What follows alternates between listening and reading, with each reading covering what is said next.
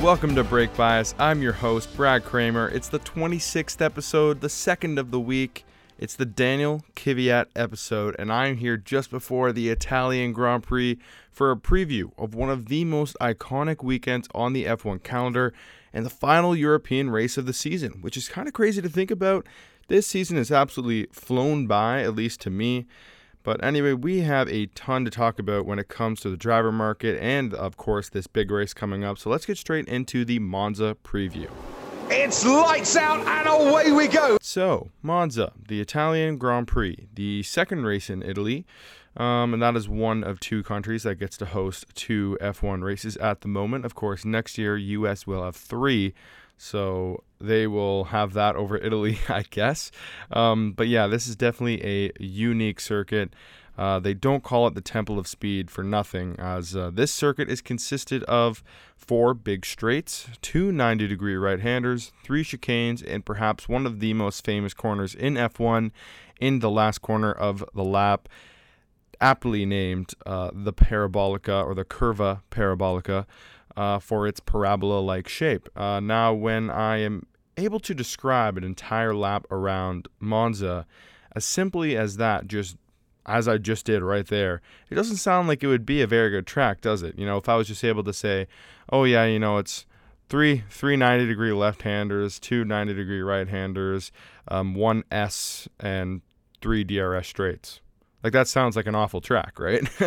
but Monza um, is is great. Like look at the past three years that like we've had here that have just been absolutely fantastic. And you know, I'm completely disregarding all the other great races that Monza has hosted since 1950. Um, but yeah, just looking back, you know, in 2019, we had one of the strangest qualifying sessions I have ever seen, where teams basically prioritize getting a tow more than actually setting a lap time. And we had this weird scenario where all the cars in Q3 were racing each other to the line, and pretty much all of them missed out. The checkered flag flew, and only like Sainz got through.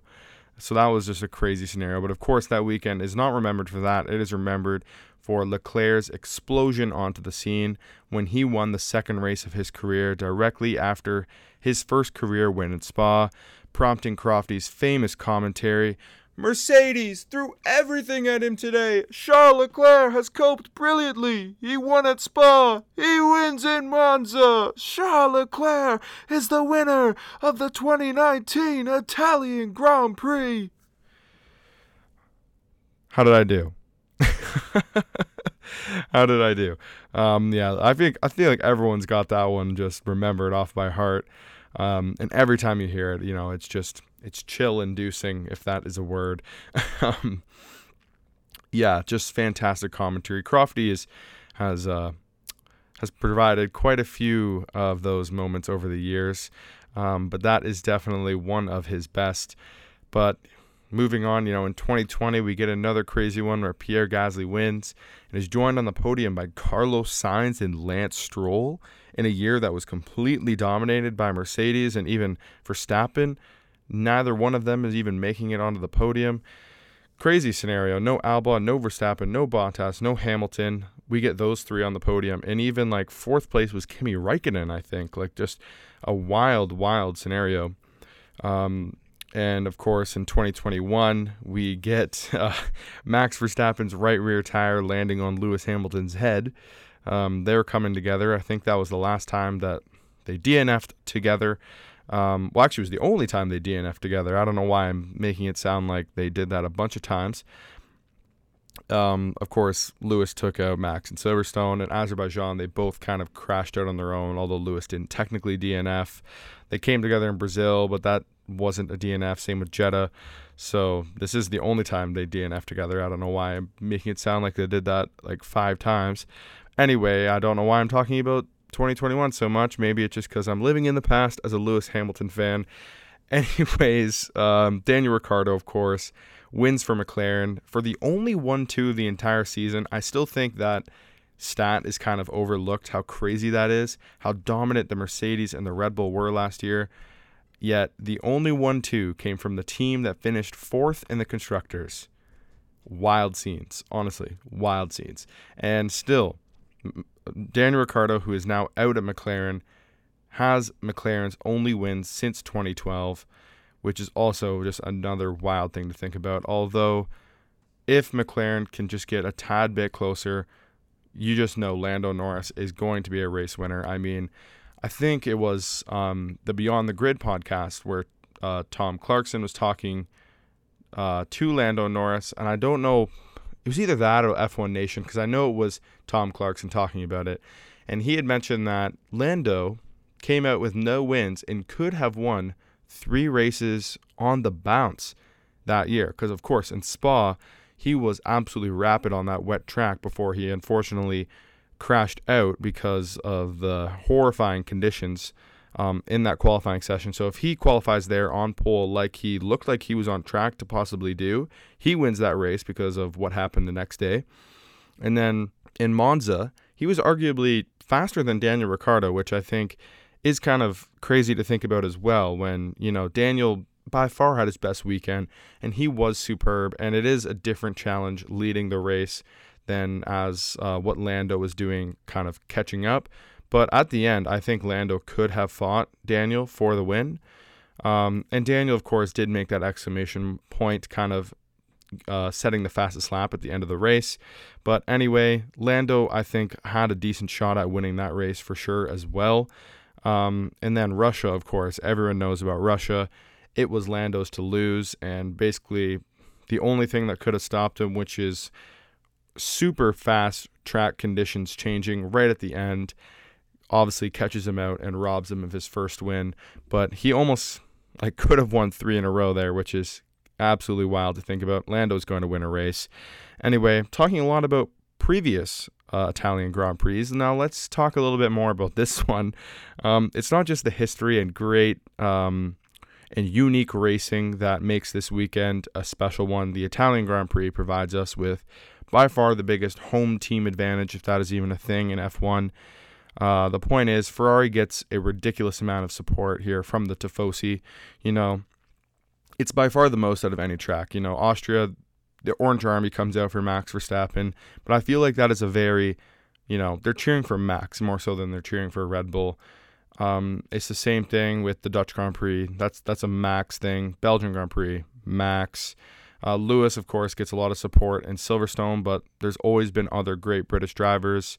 Um, I think a lot of the a lot of the tracks like uh, Sergio Perez in Mexico, like that is they're cheering for Perez more than they're cheering for Red Bull.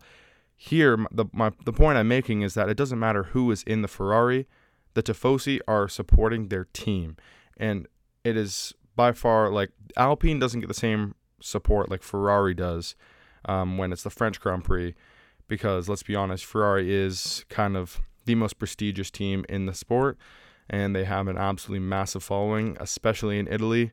So, yeah, I think that makes it unique as well.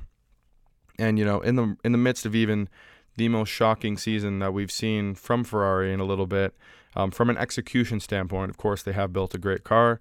Um, they're still going to be feeling the love this weekend, without a doubt. I just I'm a little bit worried um, that the performance may not uh, impress to say the least.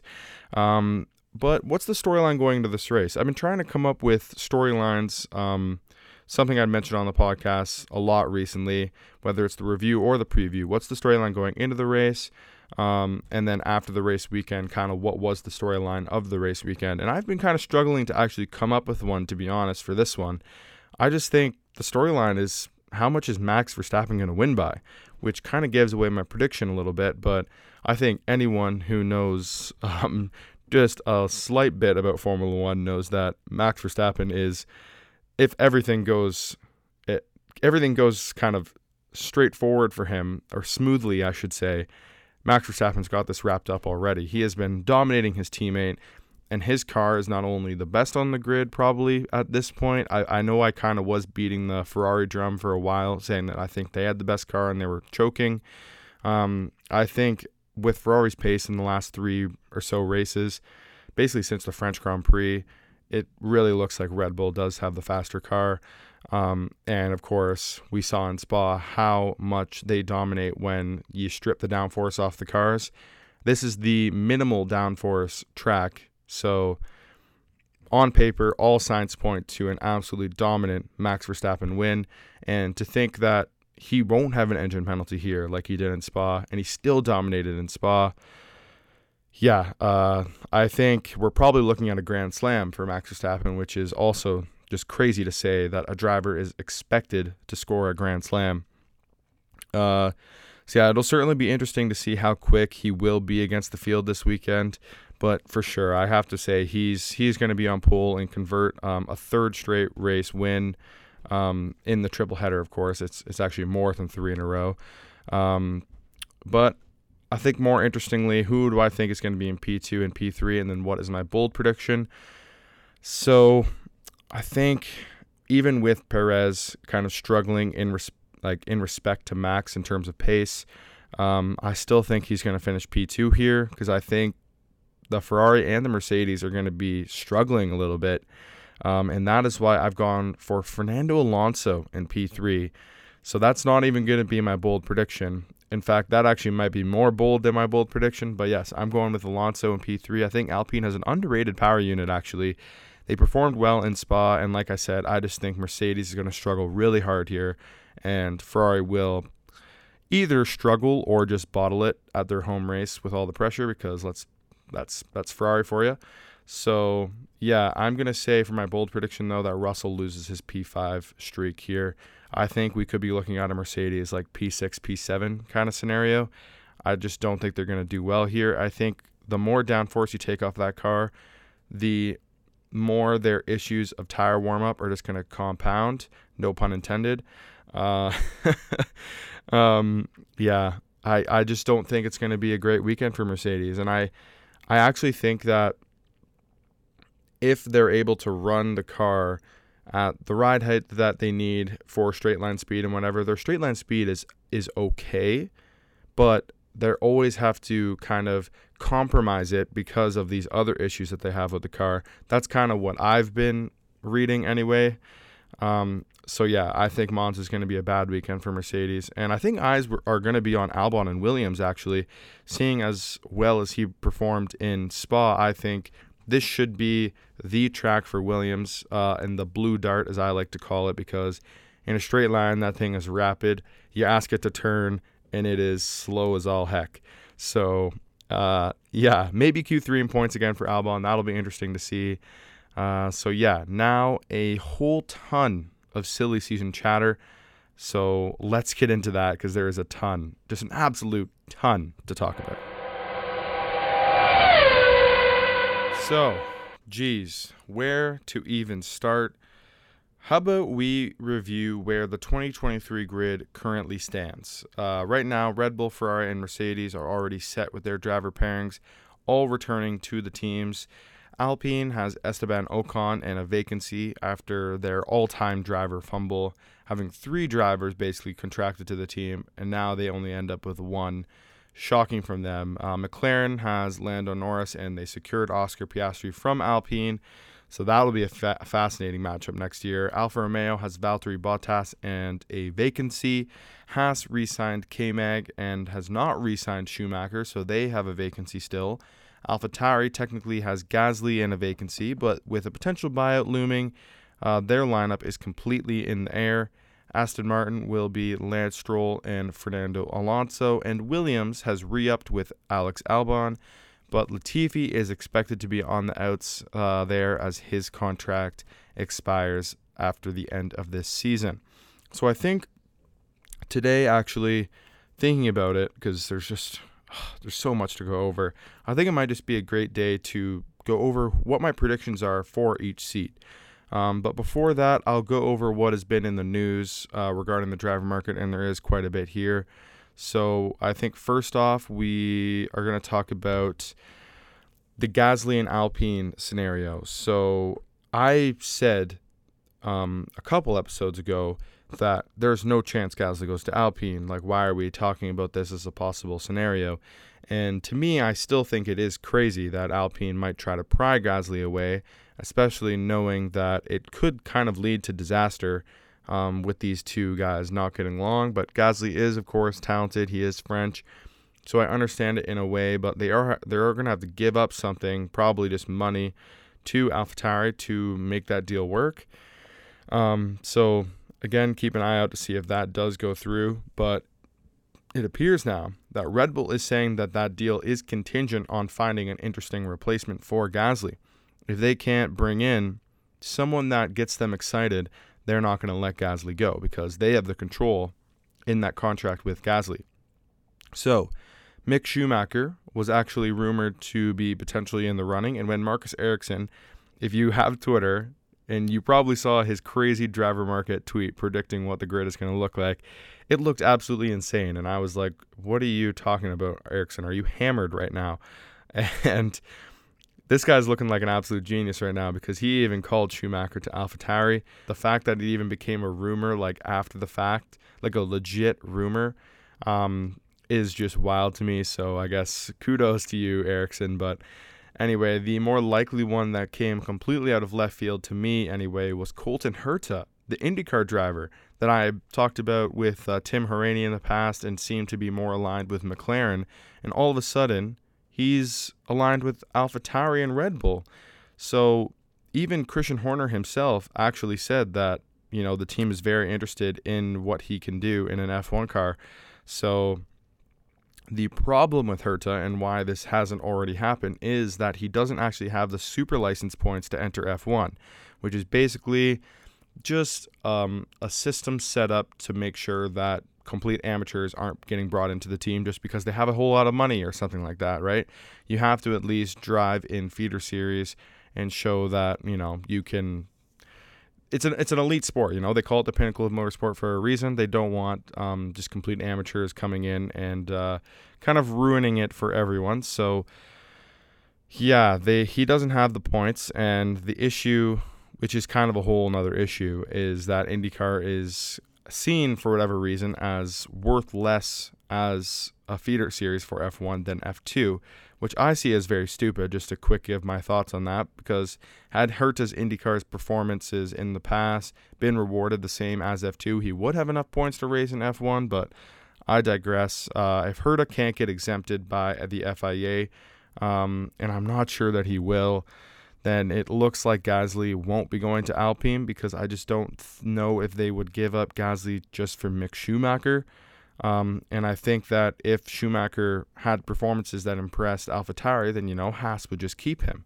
So, yeah, it's that's a tough scenario. Uh, Ocon has vouched for Mick to come to Alpine actually, um, as they are good friends. But I don't know if Alpine would take kind of the unproven talent that Mick is. Like I said, if Mick starts to impress, then why wouldn't Haas just keep him, right? So I don't see that scenario really happening either. Uh, the Théo Pourchaire train that um, I heard other people mention, and I kind of hopped on because I thought that was a crazy, kind of cool idea for Alpine to try to steal uh, the French talent from Alfa Romeo. That didn't really gain much traction. Haven't heard a single thing about that. So I don't think that'll be the case. And then with Daniel Ricciardo hinting towards a sabbatical or even a Mercedes reserve seat, it doesn't really sound like he's in the running for the Alpine seat either. So that one is completely up in the air. Um, at Alfa Romeo, I can't see it being anyone other than Pourchaire or Zhou. To me, they should just bring Zhou back. He's been pretty solid this season. Um, I don't see the point in bringing him in for one year, and if he performs well, still getting rid of him. So I think they should just re-sign him. If they don't, um, it'll be for a good reason though, because they do have this exciting young talent waiting in the wings. So if they bring in anyone else besides Zhou or Pourchaire, I think they're making a mistake basically. And I trust Alfa Romeo to make the right uh, decision here. At Haas, the choices seem to be Schumacher, Giovinazzi, Hulkenberg, or Ricciardo, with Nico and Daniel being kind of the outside chances. I think the two opportunities that Giovinazzi is going to get in FP1 outings and Schumacher's performances over the next few rounds will make all the difference on who gets that drive. Um, you'll see who I think will get the drive in just a second. And as for Williams, Jost Capito said that, you know, Latifi, they're going to give him a chance, see if he can perform um, over these next couple rounds. I think he said the European races, which means he only has one more left to perform. He just had an awful weekend in uh, the Netherlands. So uh, I just really can't see him coming back to F1 after the year he's had. I'm sorry, Canadian fans. I think we're probably going to be losing one of our Canadians this year. Um, but Stroll has actually really started to have some have some good outings. So, on another note, I guess there is one thing to be happy for as a Canadian F1 fan. But anyways, I think Williams will have De Vries and Sargent to choose from, or possibly a driver who gets let go. Like of course, Tsunoda is um, not contracted at AlphaTauri, same as Schumacher at Haas and Zhou at Alfa Romeo. Um, and I guess you can also throw Hulkenberg in the mix for Williams as well. Um, but this is another one that just has me baffled, and it's so hard to know what the team will do.